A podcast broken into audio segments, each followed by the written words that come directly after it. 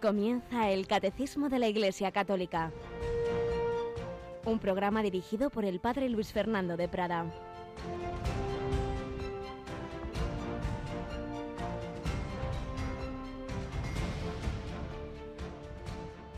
Todos nosotros, judíos y griegos, esclavos y libres, hemos sido bautizados en un mismo espíritu para formar un solo cuerpo, y todos hemos bebido de un solo espíritu, pues el cuerpo no lo forma un solo miembro, sino muchos. Pues bien, vosotros sois el cuerpo de Cristo y cada uno es un miembro. Alabado San Jesús, María y José, muy buenos días lluviosos en bastantes sitios como Madrid en este martes 13 de septiembre de 2022. Estamos leyendo como primera lectura la Santa Misa la primera carta de San Pablo a los Corintios, la gran carta en que, bueno, en muchos sitios, pero desde luego en esta nos habla del cuerpo místico de Cristo. Estamos acabando la exposición del bautismo y aquí San Pablo nos lo recuerda, que a través del bautismo, bautizados en un mismo espíritu, hemos entrado a formar parte de ese cuerpo místico. Cada uno tenemos un lugar en ese cuerpo. Otra imagen nos habla del templo, cada uno somos una piedra de ese templo de Cristo que es la iglesia. Cada uno tenemos una misión, como la tuvo San Juan Crisóstomo. Él quería haber sido un eremita, pero fue obispo y estuvo en tiempos pues complicados del Imperio Romano y como no se callaba, porque era un hombre de gran valentía y fortaleza, pues muchas veces tuvo problemas con los poderosos, con los emperadores y desterrado varias veces, con mucho sufrimiento, pero nada, nada. No tenía miedo a nada. Hay unas preciosas palabras suyas en su homilía antes de partir al exilio, cuando la emperatriz lo ha desterrado entonces dice, muchas son las olas que nos ponen en peligro y una gran tempestad nos amenaza. Sin embargo, no tememos ser sumergidos porque permanecemos de pie sobre la roca. Aun cuando el mar se desate, no romperá esta roca. Aunque se levanten las olas, nada podrán contra la barca de Jesús. ¿Qué podemos temer? ¿La muerte? Para mí la vida es Cristo y una ganancia el morir. ¿El destierro? Del Señor es la tierra y cuanto la llena. La confiscación de los bienes. Sin nada vinimos al mundo y sin nada nos iremos de él. Yo me río de todo lo que es temible en este mundo y de sus bienes. No temo la muerte, ni envidio las riquezas. Madre mía, esto era libertad a cada uno de esos peligros, la muerte, el destierro, la confiscación de los bienes, respondía con una palabra de la Escritura. Para mí la vida es Cristo y una ganancia al morir, por ejemplo, es de San Pablo. Pues así podía ser un hombre libre, no tenía miedo a nada, porque nos esclavizan los miedos, a perder esto, a lo otro, a que me digan, a que hablen mal, aunque no sé qué. Si te da igual, si solo te importa lo que piense Dios de ti, pues no hay problema. Libertad evangélica. Bueno, pues esto es lo que le pedimos al Señor cada día y hoy nos acompaña Rocío García. Buenos días, Rocío. Muy buenos días, padre. Buenos días a todos los oyentes. Bajo la tormenta, ¿verdad? Bueno, yo refugiada aquí en el estudio tan tranquila. Aunque puede que en algún lugar haya algún problema de, de nuestra emisión, pues por eso, por la lluvia. Pero bueno, como nos ha dicho San Juan Crisóstomo, no hay que tener miedo a nada. Pero hay otro tema mucho más gordo para todo el mundo, que es esa, bueno, tantos conflictos armados y concretamente el de Ucrania, que ya es medio año y que estas cosas, como bien demuestra la historia, pues pueden acabar, ya está siendo algo espantoso, pero puede ser todavía mucho más espantoso. Y por eso, mañana, en la fiesta de la Santa Cruz, la Comisión de Obispos Europeos, las conferencias episcopales europeas, eh, bajo la presidencia del obispo de Kiev, es decir, eh, de en, efecto, sí, el, obispo, a ver que es que se me ha ido ahora mismito, eh, bueno, da igual, ya lo encontraremos. Se ha convocado para mañana una jornada de adoración eucarística por la paz, por la paz, una cadena eucarística. No, es el obispo, ya lo encuentro, el arzobispo de Vilnius, que es la capital de Lituania, Monseñor Intaras Grusas, arzobispo de Vilnius una jornada de adoración eucarística en toda Europa para que pidamos al Señor por la paz. Pues os invitamos, queridos oyentes, estéis donde estéis, que vayáis a vuestras capillas, parroquias, en todas las oraciones que habrá en Radio María tendremos también muy presente esta intención. Mañana día de la Santa Cruz, la exaltación de la Santa Cruz.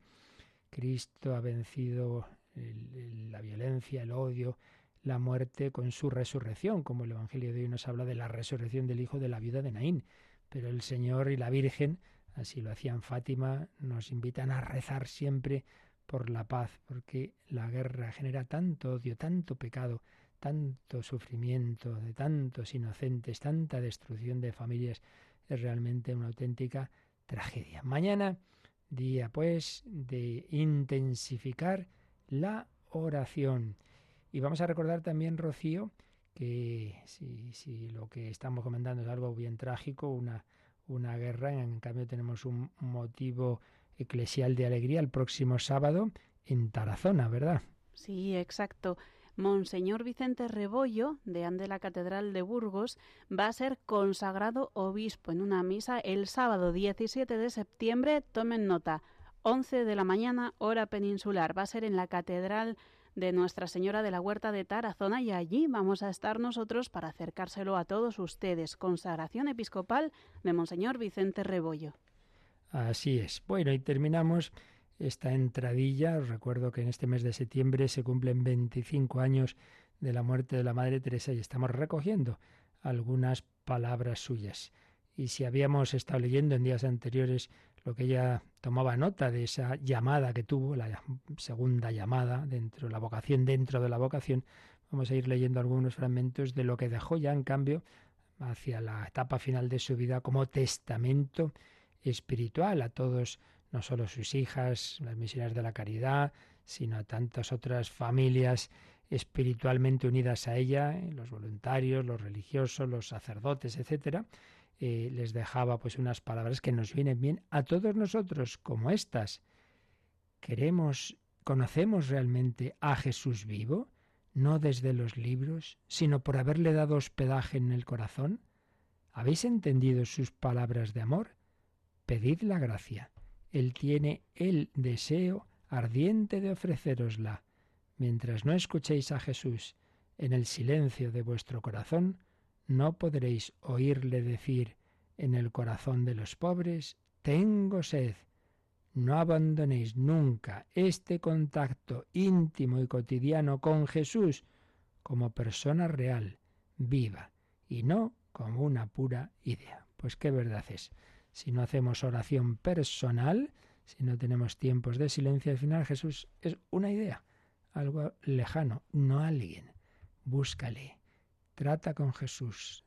Eso decía nuestra otra Teresa, Teresa de Jesús, que es la oración, tratar de amistad con quien sabemos que nos ama. Nos ha dejado Jesús esa cercanía en el sacramento de los sacramentos, la Eucaristía, y vamos a seguir también leyendo esta parábola en torno a la parábola del buen samaritano del padre José Granados García, que nos habla de, en torno a esa parábola de cómo el Señor pues es nuestro samaritano que nos cura, que nos sana a través de los sacramentos. Pues seguimos con esa lectura y pedimos al Señor que nos ayude a todos a vivir en su cercanía.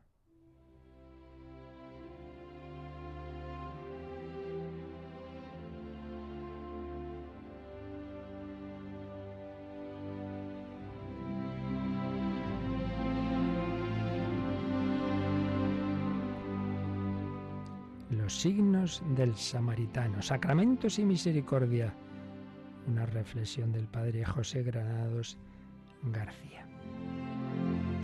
Recordemos que estamos leyendo esta comparación, esta parábola, en torno a la parábola del buen samaritano. Imagina al padre José Granados que aquel hombre que había sido apaleado, pues tenía esas conversaciones que hemos recordado en días pasados en esa posada donde le llevó el buen samaritano, esas conversaciones con Nicodemo, con aquellos mm, gentiles griegos que hablan de la compasión, con ese Nicodemo que habla de, de la misericordia del Dios de Israel, pero se preguntaban si hay una misericordia mayor capaz de amar al que él mismo se lo ha buscado, digamos, el daño, al que él es el primer pecador.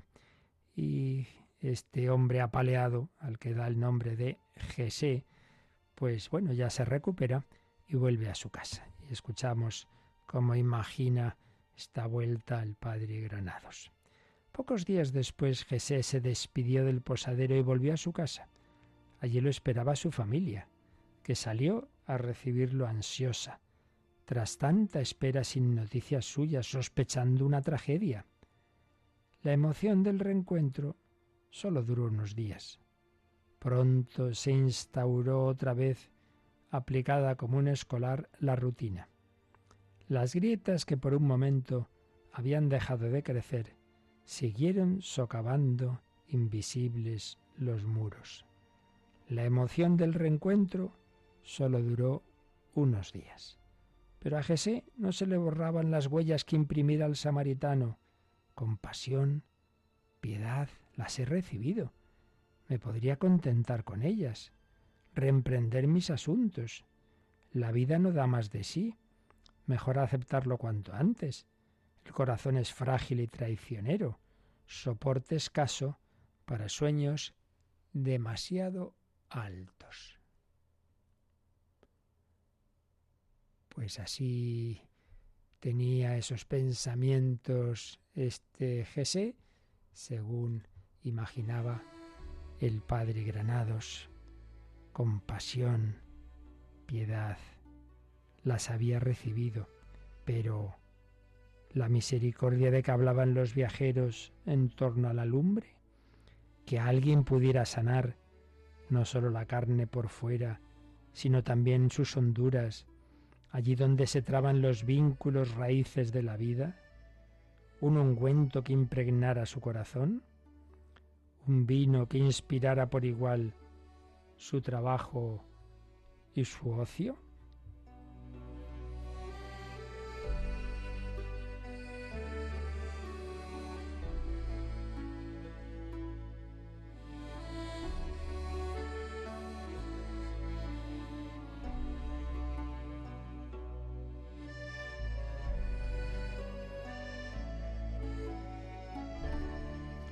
Sabía por la conversación que le relatara al posadero que la misericordia tenía que tocar su carne, porque era en la carne por dentro, en la profundidad de la carne, en el corazón, allí donde vivía unido a su familia y a su pueblo, donde su historia se entrelazaba con las mil ramas del árbol de Jesé.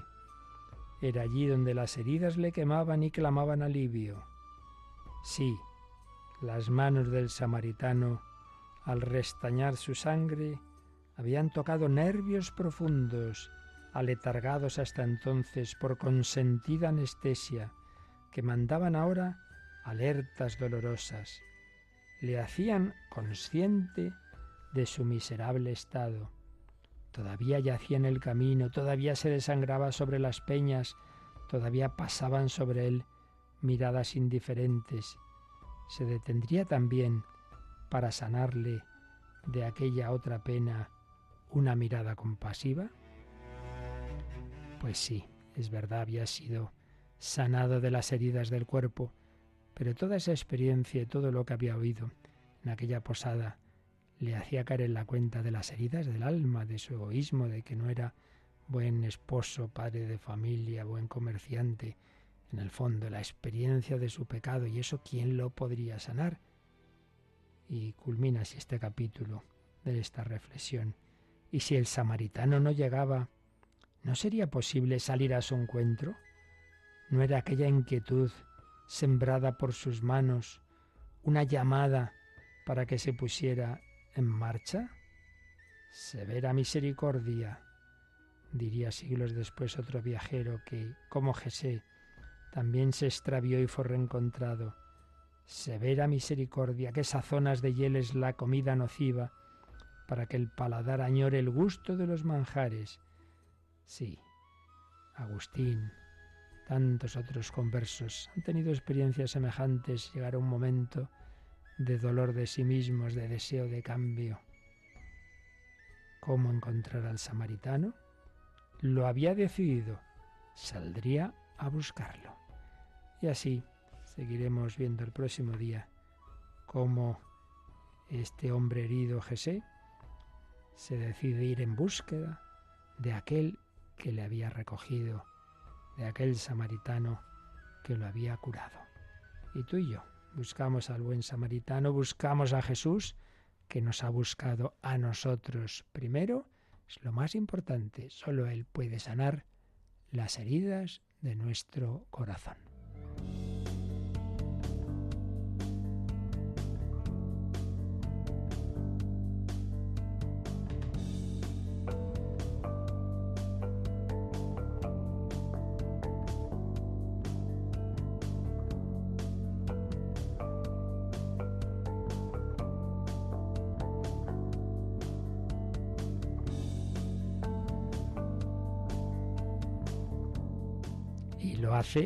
Fundamentalmente, no solo, pero ante todo a través de los sacramentos. Os recuerdo que estamos exponiendo la segunda parte del catecismo sobre la liturgia y concretamente ya la segunda sección. La primera sección del catecismo fueron los fundamentos de la liturgia, todo ello ya lo hemos recopilado, está en nuestros podcasts y está en, en DVDs y en pendrives, todo eso, todos los, las exposiciones, catequesis, charlas de otros autores sobre ese tema fundamental de que es la liturgia, pero ya estamos en la segunda sección que nos va hablando de los sacramentos, y concretamente los sacramentos de iniciación, bautismo, confirmación y Eucaristía. Y más en concreto, hemos terminado la exposición de lo que el catecismo nos dice sobre el bautismo, pero siempre que termina un capítulo, una sección importante, hace un resumen y es lo que estamos viendo ahora.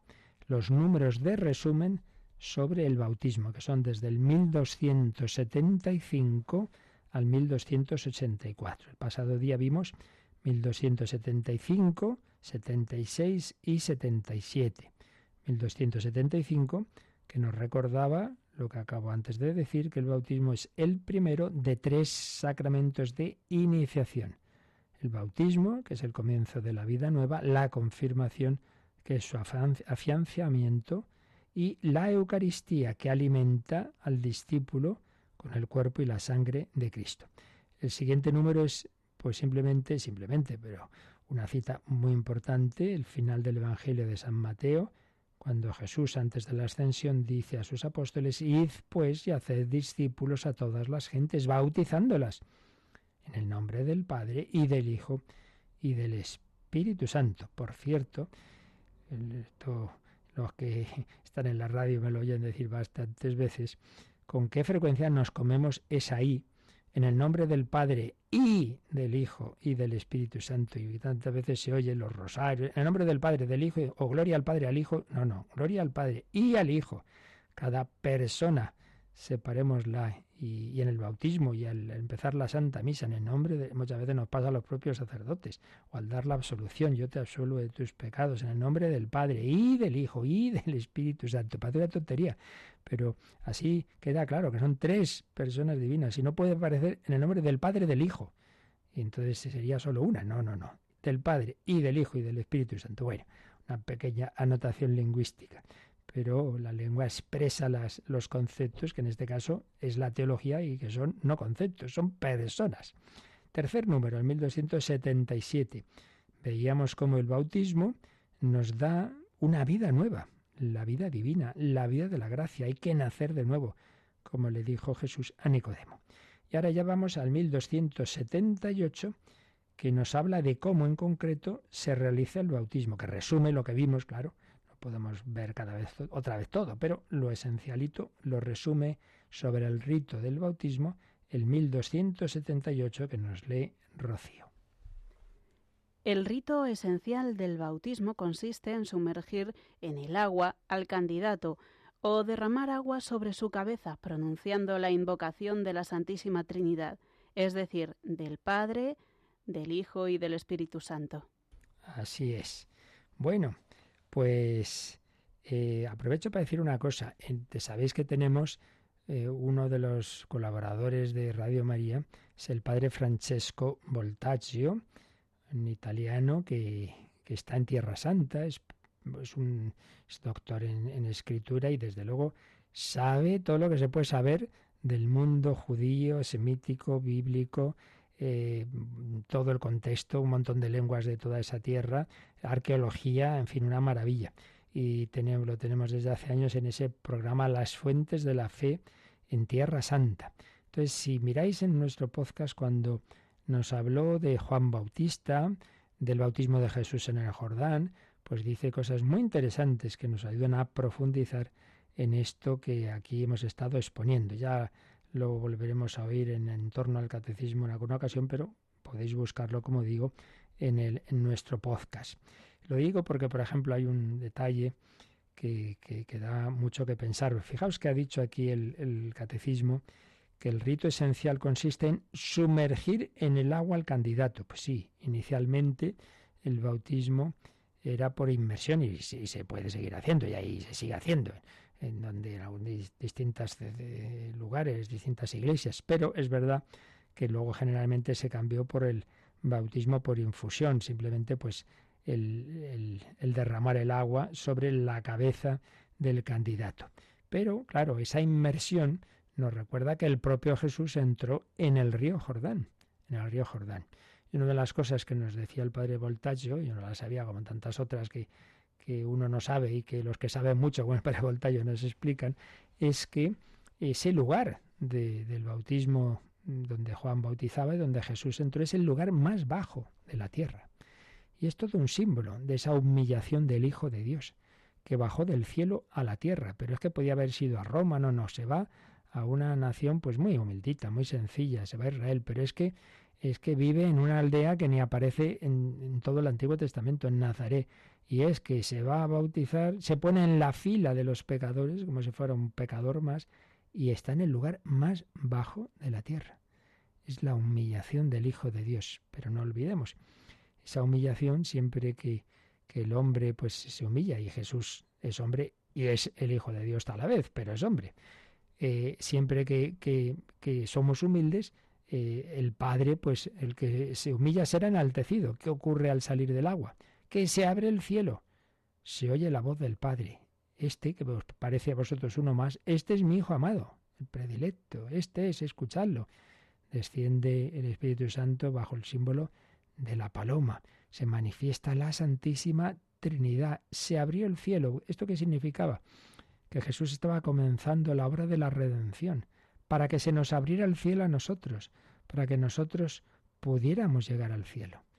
Y recordemos que cuando muere el primer mártir cristiano, San Esteban, tiene una visión cuando está agonizando y de repente dice, veo el cielo abierto, estoy viendo el cielo abierto.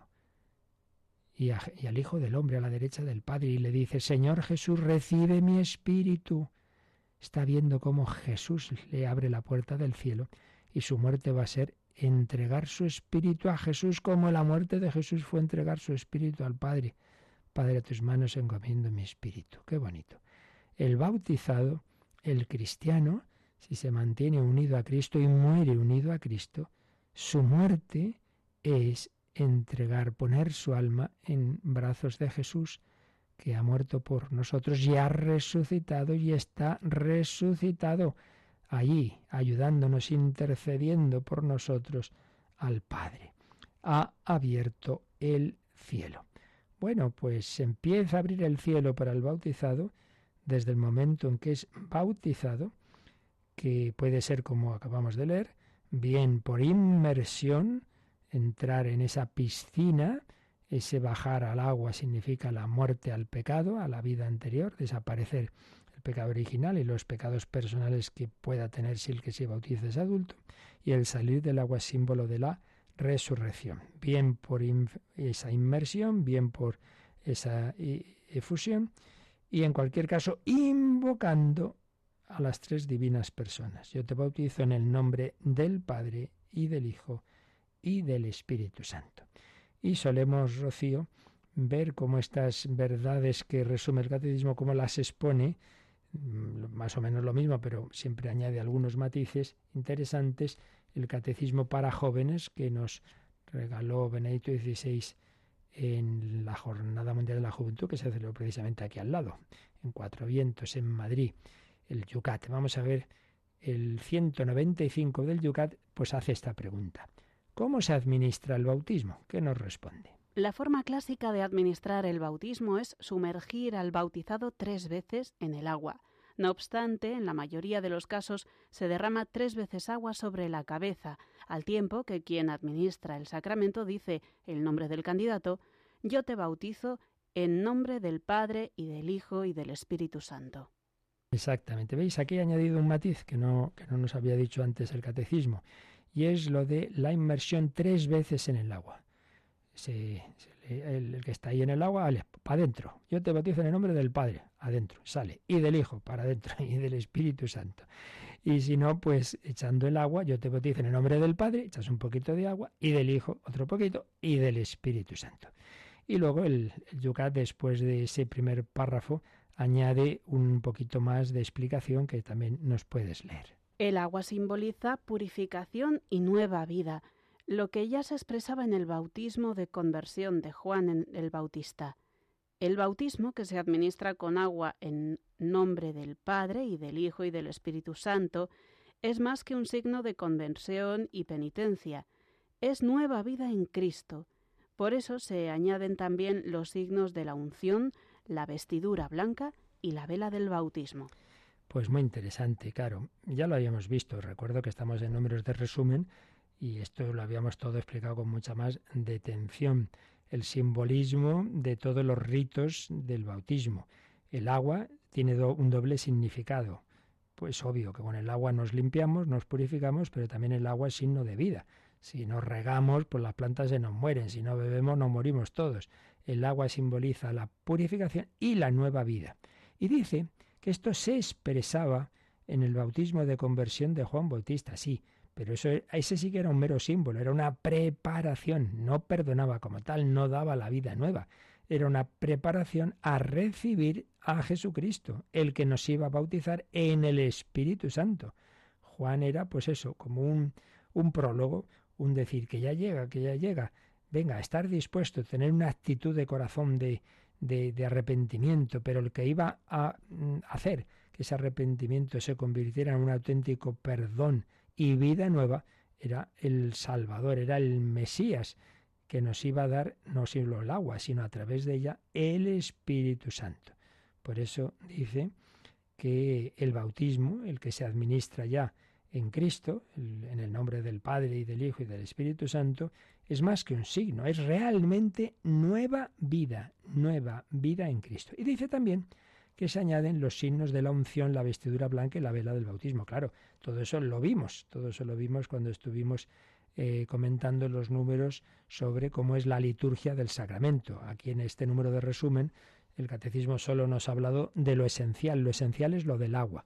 Pero claro que eso puede hacerse en los casos de peligro de muerte, cuando hay que hacer un bautismo de urgencia, un niño está malito en el hospital, pues claro, ahí ni vela, ni, ni, ni, ni vestidura, ni nada, sino lo esencial, se coge el agua y ya está. Yo te bautizo en el nombre del Padre y del Hijo y del Espíritu Santo. Pero cuando se puede hacer todo el rito completo o cuando ese niño ha sobrevivido y luego pues se puede completar, no se le puede, ya no se vuelve a echar el agua, claro, porque ya está bautizado, pero sí se hacen los demás ritos, que el Yucat aquí nos recuerda lo que en su momento vimos, que son la unción, realmente las unciones, porque recordemos que hay una unción, una primera unción en el pecho con el óleo de los catecúmenos, que viene a ser una especie de exorcismo es una oración pidiendo al Espíritu Santo la fortaleza frente al maligno, que no es una idea, que no es un símbolo, que existe, que es un ser personal, que son seres personales, los demonios. Esa primera unción. Pero luego hay otra con el santo crisma en la coronilla, en la cabeza, que significa la, la incorporación a Cristo sacerdote, profeta y rey.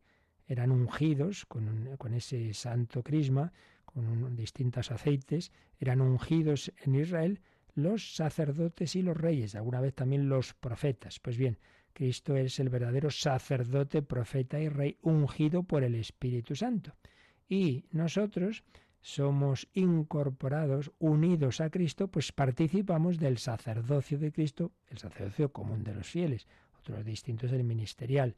Sacerdotes en cuanto que estamos llamados a ofrecer el sacrificio de nuestras vidas, los, el día a día, las alegrías, los sufrimientos, las todo eso es tu materia de sacrificio, tu materia de ofrecimiento, el trabajo, el estudio, sacerdotes, profetas en el sentido de hablar de Dios. Profeta no, muchas veces lo reducimos al que anuncia el futuro. No, no, es hablar de Dios, que Dios a veces a los profetas les decía el futuro, bien, pero, pero no, eso no era lo esencial.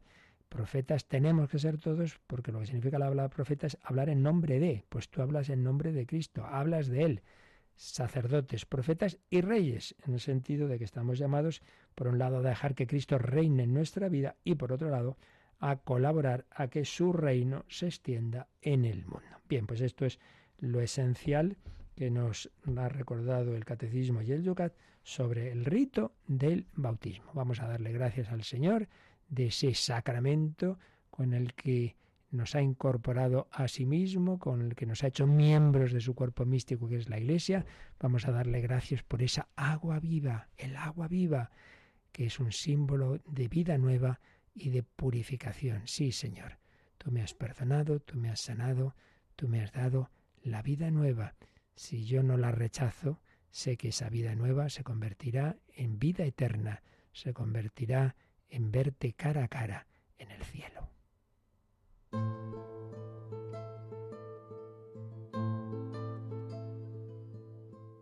Manifiesta tu santidad en mí, tómame de entre lo que me dispersé, recógeme de donde me perdí y llévame de nuevo al corazón.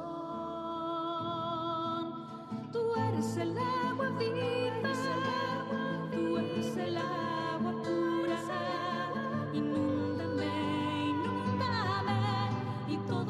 transformará en mí. Tú eres el agua viva, tú eres el agua pura, inúndame, inúndame y todo se transformará en mí. Mi tierra se abrirá a tu lluvia, mis rocas ya no harán daño a nadie, mis montes se harán camino todos.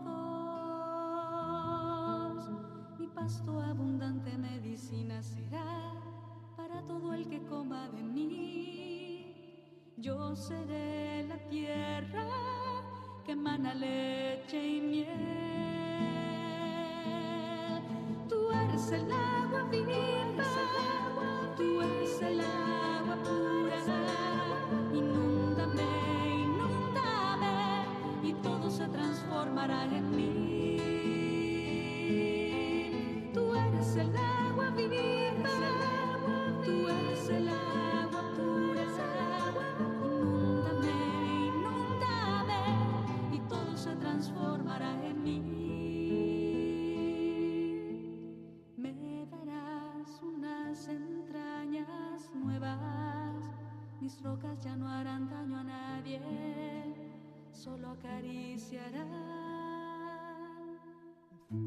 espíritu, Señor, y haz que se encariñe conmigo, que quiere ser morada en mí y así tenga sabor a ti.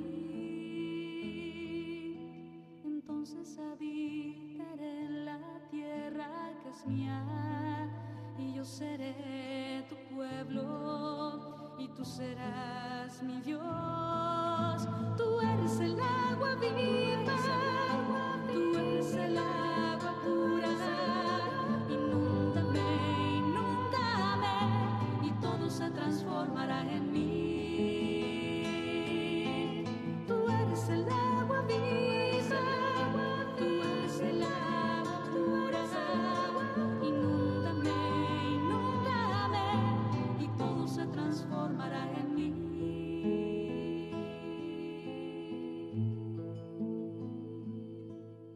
El Catecismo de la Iglesia Católica en Radio María. y todo se transformará en mí. Precisamente el siguiente número del resumen nos habla de los frutos de los efectos del bautismo. Leemos el 1279.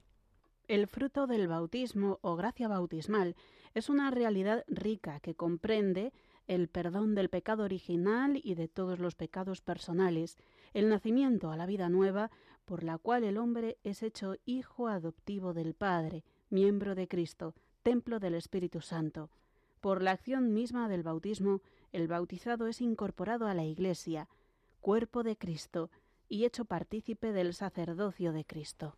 Bueno, pues vimos en efecto todo un apartado con bastantes números sobre los efectos o fruto del bautismo, que son muchos y maravillosos, y que aquí pues nos resume el catecismo. Básicamente, si os fijáis, pues se ha venido a hablar de tres, tres aspectos, se puede resumir en tres. Uno, en el aspecto de purificación, nos ha dicho el perdón o purificación o remisión del pecado original, ese todos, y de todos los pecados personales en aquellos que se bautizan cuando ya no son bebés y cuando han podido cometer pecados personales. Perdón o remisión de esos pecados. Luego, el nacimiento una vida nueva. ¿Qué es eso de la vida nueva? Como hombres hemos recibido la vida humana, pero al ser bautizados recibimos la participación por la gracia de Dios en la vida divina, la vida del Padre y del Hijo y del Espíritu Santo. Y entonces aquí nos dice pues, algo muy bello. Es en esa vida divina tenemos una relación personal única con cada persona de la Trinidad. Esto es muy importante. A veces mm, como que mm, nos dirigimos a Dios en general, no, no hay un Dios en general, es el Padre, el Hijo y el Espíritu Santo. Entonces, como si llamaras a, a una casa y dices, oiga, está Fernández, aquí todos somos Fernández, ¿usted con quién quiere hablar? ¿Con Luis, con María, con el Padre, con el Hijo, con el hermano pequeño? Bueno, pues somos hijos de la primera persona, de Dios Padre, hijo adoptivo del Padre. Somos miembros de Cristo, hermanos de Cristo, amigos de Cristo, esposos de Cristo, cualquiera de estas imágenes expresan la relación con la segunda persona y templos de la, de la tercera persona, del Espíritu Santo. Vida nueva, vida nueva. Puedo ver las cosas no solo con mi razón, sino con los ojos de Dios. Eso es la fe. Puedo desear no solo los bienes de este mundo, sino los bienes divinos, el cielo. Eso es la esperanza. Y puedo amar no sólo con un corazón humano, sino con ese amor de Dios, con un amor gratuito, misericordioso, universal, incluso al enemigo. Esa es la virtud de la caridad. La vida divina, claro, se nos da en germen en el bautismo, hay que cultivarla, hay que seguir alimentándola, por eso hay otros sacramentos, confirmación, Eucaristía, penitencia, etcétera. Hay que respirar, eso es la oración, hay que poner en práctica con las obras de misericordia y entonces va aumentando, claro, va aumentando. Es como pues también el niño pequeño ha recibido en germen la inteligencia, claro, pero si no se cultiva, pues, pues se quedará el pobre ahí, pues, pues hecho un ignorante. Pues eso pasa con la vida de la gracia. Muchas veces, por desgracia, no la cultivamos y uno pues no vive a modo divino, vive a modo más o menos humano, por no decir a veces animal. Así pues, vida divina, relación con las divinas personas. Y tercero, que esto ya lo hemos también insistido en ello bastantes veces, que se nos suele olvidar, no solo es una relación con Dios, sino con la Iglesia. Por la acción misma del bautismo, el bautizado es incorporado a la Iglesia, cuerpo de Cristo, y hecho partícipe del sacerdocio de Cristo, del sacerdocio de, y de esas otras dimensiones que hemos dicho antes, de Cristo como, como profeta y como rey. Vamos, Rocío, a ver ahora cómo los pone esto mismo el Yucat, y para ello vamos al número 200. Y en vez de preguntar así como más eh, en términos más abstractos, en los efectos del bautismo, lo pregunta así, ¿qué ocurre en el bautismo? ¿Qué ocurre? Bueno, ¿y qué responde en primer lugar el Yucat? En el bautismo nos convertimos en miembros del cuerpo de Cristo, en hermanos y hermanas de nuestro Salvador e hijos de Dios. Somos liberados del pecado, arrancados de la muerte y destinados desde ese instante a una vida en la alegría de los redimidos. Como veis, viene a decir lo mismo, pero siempre sus matices y sus añadidos muy bonitos y muy interesantes, ¿no? Por ejemplo, ha dicho, nos hacemos hermanos y hermanas de nuestro Salvador. Qué bonito. Y Jesús es el hermano mayor, eso lo dice la carta a los hebreos. Y también añade este aspecto de que cuando recibimos la vida divina, dice, somos destinados a una vida en la alegría de los redimidos. También un matiz muy importante. Si realmente fuéramos conscientes de lo que hemos recibido, pues siempre diríamos, hombre, tengo problemas, tengo motivos de sufrimiento y de tristeza, sí, pero tengo muchos más motivos de alegría. Por tanto, ¿qué tal estás? Bien, contento, con problemas, no vivo en el mundo feliz de Alicia en el País de las Maravillas, pero, caray, que soy hijo de Dios, que soy templo del Espíritu Santo, que soy amigo de Jesucristo, el Rey de Reyes y Señor de Señores. ¿Qué, pues, ¿Qué más puedo desear? Y sé que también los dolores y los sufrimientos son, están en la providencia de Dios para mi santificación, mi purificación y ayudar a la conversión de otros, colaborar a la redención del mundo. Pues hombre, no está nada mal. ¿Qué añade luego en, las, en el desarrollo de este número el propio Yucat? Ser bautizado quiere decir que la historia de mi vida personal se sumerge en la corriente del amor de Dios. Dice el Papa Benedicto XVI, nuestra vida pertenece a Cristo y ya no nos pertenece a nosotros. Acompañados por Él, asumidos por Él en su amor, estamos libres de todo temor. Él nos abraza y nos lleva allí donde vayamos, Él que es la misma vida. Bueno, pues este desarrollo también nos añade pues esta cita preciosa de quién era el Papa cuando se publicó este, este catecismo juvenil, este Yucat, pero que sigue siendo, claro, lo que han dicho, enseñado los papas al cabo de los siglos sigue siendo una enseñanza útil y válida, no, no porque ya no lo sean, ni mucho menos, como siguen todos los concilios vigentes. Pues ¿qué nos ha añadido? Qué bonito. Dice, ser bautizado quiere decir que la historia de mi vida personal se sumerge en la corriente del amor de Dios. Tú no vives tu vida solo. Esto es fundamental. Muchas veces tenemos esa impresión en este mundo masificado, que somos un número, que ya no es como en los pueblos que gente se conoce, se saluda, yo siempre lo recuerdo en el pueblo, ¿no? Pues claro, todo el mundo, vaya usted con Dios, en aquella época siempre estaba la palabra de Dios presente en todo, ¿no? Y ahora nada, ahí te pueden morir en una esquina y la gente mira a otro lado y ya está. No, no estamos solos, estamos en esa corriente del amor de Dios. Y decía el Papa Benedicto, nuestra vida pertenece a Cristo, ya no nos pertenece a nosotros, lo que decía San Pablo, no soy yo quien vive, es Cristo quien vive en mí. Tiene esa frase preciosa también, uno ha muerto por todos, para que los que viven ya no vivan para sí mismos, sino para aquel que murió y resucitó por ellos. Soy de otro, eso es precioso porque soy de alguien, pero no como un esclavo eh, de un déspota. No, no, no, no, no. Soy de alguien que me ama infinitamente más que haber muerto por mí, ya me dirá usted. Y, mi vida es suya, pues me alegro mucho. Es como una esposa, yo muchas veces he visto en matrimonios que se presentan, bueno, aquí lo oís en Radio María, por ejemplo, en eh, este matrimonio que tiene un programa entre nosotros, Aitor y Marta, se suelen presentar así. Yo soy Aitor de Marta, yo soy Marta de Aitor. Cada uno es del otro. Bueno, pues nosotros somos de Cristo, nuestra vida pertenece a Cristo, ya no nos pertenece a nosotros. Y añadía Benedicto XVI, acompañados por Él, acompañados por Él. Yo estaré con vosotros todos los días hasta el fin del mundo. Acompañados por Él, asumidos por Él en su amor, estamos libres de todo temor. Claro, ¿qué voy a temer? decía San Juan Crisóstomo. Para mí la vida es Cristo, que me matan. Bueno, para mí la vida es Cristo y una ganancia al morir. Como decía San Pablo, que me destierran. Bueno, el Señor es la tierra de cuanto la llena. Cristo también está en el lugar de que me van a desterrar. También me espera allí. No hay ningún problema. Estamos libres de todo temor. Él nos abraza y nos lleva allí donde vayamos. Le desterraron, pues Cristo iba con Juan Crisóstomo. Él que es la misma vida.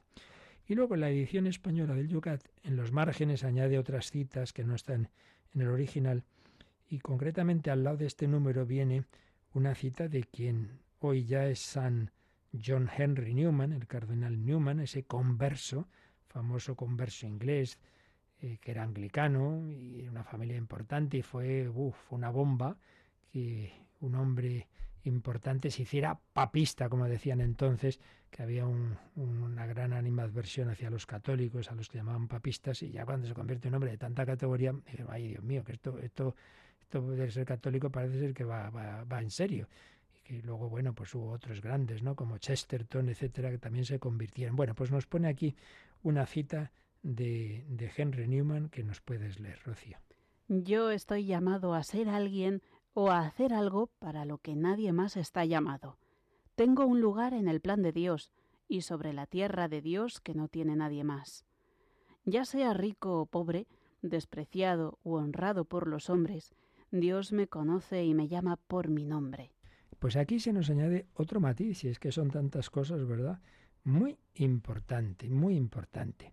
No solo es que cada uno de nosotros somos conocidos y amados personalmente por el Señor, y por eso nunca te veas como aquí un átomo perdido en un universo frío, no, no, no, no, no. Sea por los caminos que sea, eh, por los que Dios te ha traído al mundo, en cualquier caso es Él que te quiere, y es Él el que te ha dado la vida, y el que te invita a vivir unido a Él, y el que te ama, y el que te quiere abrir las puertas del cielo.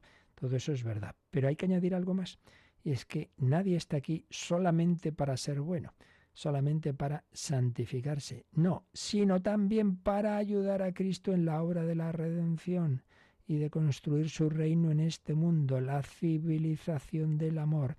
Por eso tenemos cada uno un lugar en el cuerpo místico, y es lo que decía aquí el que luego fue el cardenal Newman. Cada uno está llamado a hacer algo que es una misión tuya, no del otro. Y si tú no lo haces, algo quedará sin hacer en el mundo. Porque eso tenías que hacerlo tú, no el otro. El otro tiene otra tarea, otra misión. Por eso es tan importante preguntarle al Señor qué quieres de mí.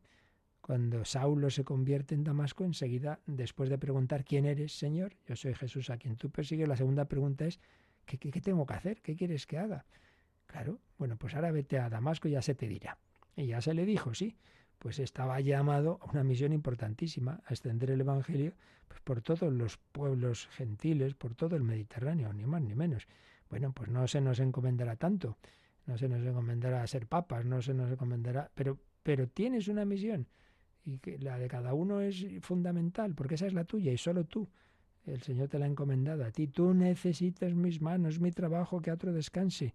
Tú estás llamado a construir tu reino. No solo en tu corazón, por ahí se empieza, evidentemente, pero también en tu ámbito, en tu familia, en tu matrimonio, en tus hijos, nietos, eh, vecinos, amigos, eh, en fin, cada uno donde está, trabajo, lugar de ámbito de estudio, de trabajo, etcétera. Cada uno allí tiene una misión, una misión. Pregúntale al Señor, ay, si yo ya no puedo hacer nada. Siempre recuerdo una mujer que ya murió en las parroquias en que estuve. Había sido una mujer muy activa y que ya era mayor y ya no podía salir y estaba cada vez, claro, más limitada. Y un día me decía, claro, es que yo, es que ya, ¿qué puedo hacer? Y, le dije, ¿y qué hacía Jesús en la cruz? Se quedó pensando y dice, pues tiene razón, lo más importante, ofrecer la vida. O sea, no pensemos el enfermo y tal, no, no, esto es una barbaridad pensar que no, ¿qué pinto yo? A que veis si me lleva Dios. Oiga, oiga, calma, Dios ya le llevará cuando tenga que llevarle. Pero eso es como pensar que lo importante es el activismo, mira. Eh, si la acción, Dios podría suplirla en un instante, pero lo que ya no puede suplir es, la, es el ofrecimiento del corazón, porque eso depende de nuestra libertad. Hacer esto y lo otro, Dios puede hacer un milagro y lo hace él solo. Pero lo que Él no, no va a hacer un milagro, porque eso cuenta con, él hace el milagro de su parte, pero siempre hay una parte nuestra, que es ofrecer nuestra vida. Que es decir, sí, Señor, como María, he aquí la esclava. Dios le hace todo, pero María tiene que poner su sí. Pues también nosotros. Ofrecer la vida. Entonces tú estás eh, limitado, enfermo. Ofrece al Señor. Sonríe. No te quejes.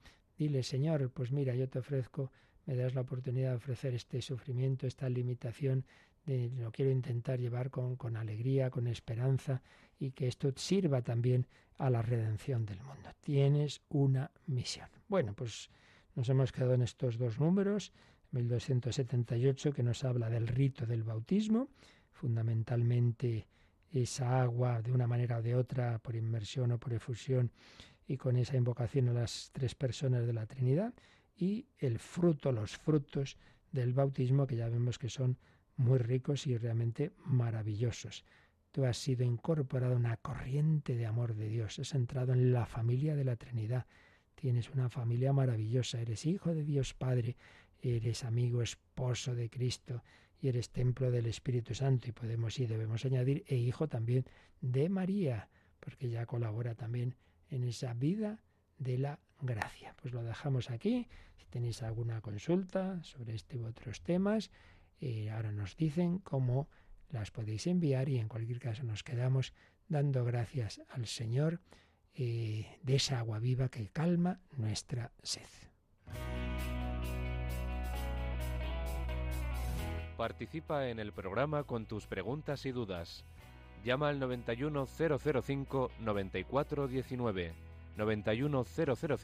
9419. 91005 9419. Puedes escribir un mail a catecismo arroba o escribirnos un mensaje al teléfono de WhatsApp 668 594 383 668 594 383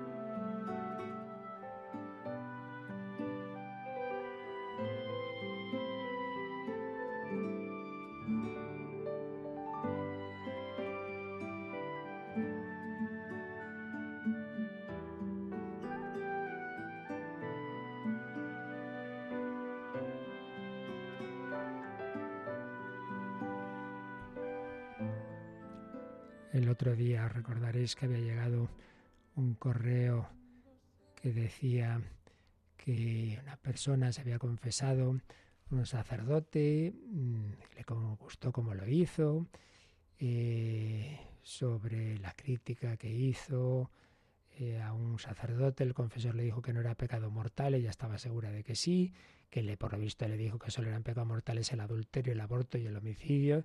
Entonces preguntaba cuáles son, si no hay más pecado mortal. Ya decía que decir todo es imposible, porque eso es toda la tercera parte del catecismo, ¿no? Pero así básicamente ya, ya le aconsejaba pues cogerse un examen de conciencia, que por cierto tenemos uno muy detallado en el podcast de Radio María, que lo podéis buscar, y bueno, generalmente en los devocionarios o el, el Evangelio del, del, día, este, bueno, varias ediciones, pero en concreto la quizá más extendida, la, la de Divesa, pues siempre al final viene un examen de conciencia. Pero bueno, así en dos palabras y siempre con el riesgo de que estos son temas delicados para explicar, pues eso, como, como, como haremos en su momento, si Dios quiere, ¿no? Cuando veamos toda esa parte de la moral. Pero hay que decir que todos los mandamientos de la ley de Dios, todos ellos se puede pecar contra ellos de una manera más grave o menos grave. Entonces, ¿en todos puede caber un pecado grave? Sí, en todos, no solo en estos que, que le habían dicho, en todos. Entonces, los relativos a Dios nuestro Señor, los tres primeros. Claro, no, no olvidemos que el mandamiento en el fondo lo que hace es expresar, es expresar algo para lo que estamos hechos y que sin embargo eh, pues no nosotros no, no, no lo vivimos y, y, es prescindir prescindir digamos de, de algo bueno para nuestra vida entonces evidentemente todo eso pues nos, nos, hace, nos hace daño, ¿no? Entonces podemos hacernos un daño, como pasa en la salud, un daño grave o un daño menos grave. Por ejemplo, por ejemplo, eh, quinto mandamiento. Hombre, el no matarás también te incluye a ti mismo. Evidentemente, si te matas, si te suicidas, pues eso es gravísimo. Digo, si lo haces libremente, porque esta es otra cuestión. Esta es otra cuestión. El pecado grave, lo único que podemos nosotros aquí explicar es en sí mismo objetivamente hablando, su materia es grave. Pero luego hace falta que la persona lo sepa y que sea libre al hacerlo. Y eso, claro, ya son temas subjetivos que en último término solo Dios sabe.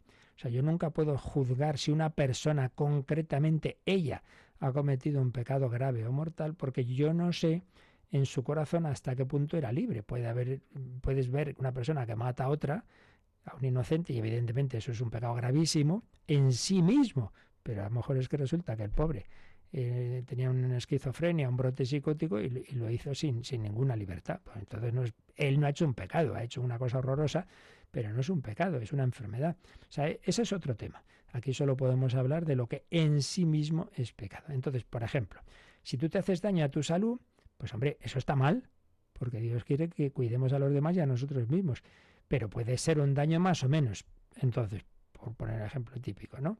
Pues uno bebe, hombre, si bebes moderadamente no hay ningún pecado. Si ya te pasas un poco y eso disminuye un poco tus capacidades, pues hombre, si te has hecho algo de daño a tus capacidades y eso puede generar más daño, eso puede ser un pecado pequeño, digamos, venial que llamamos.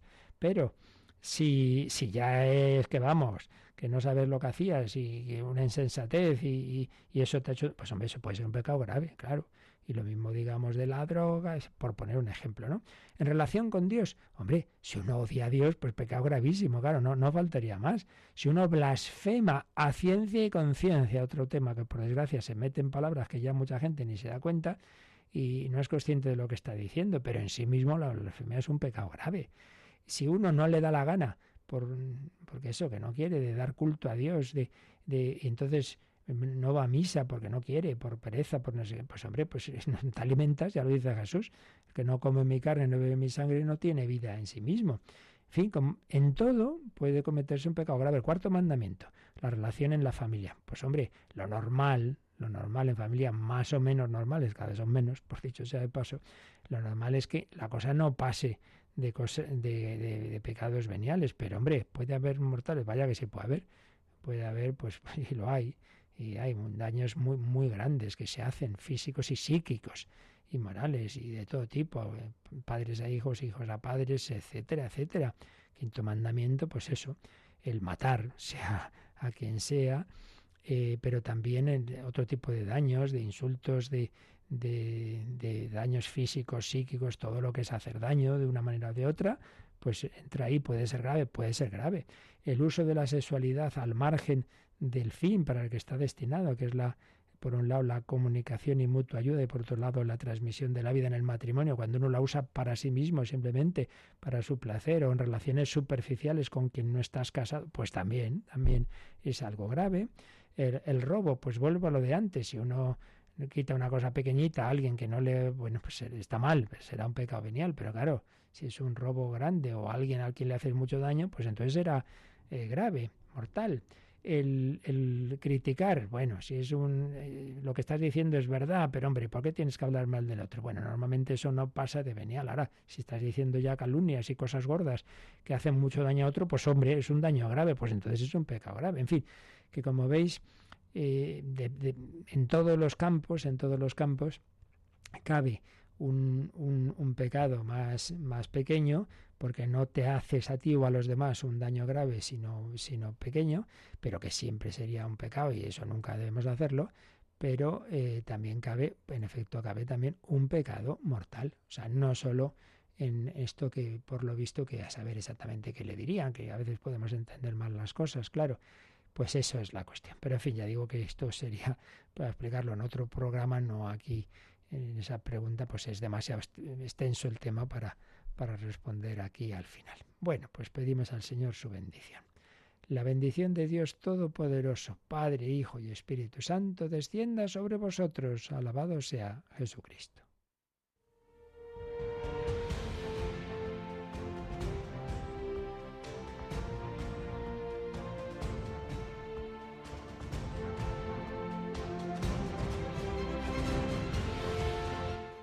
Escuchado en Radio María el Catecismo de la Iglesia Católica, un programa dirigido por el Padre Luis Fernando de Prada.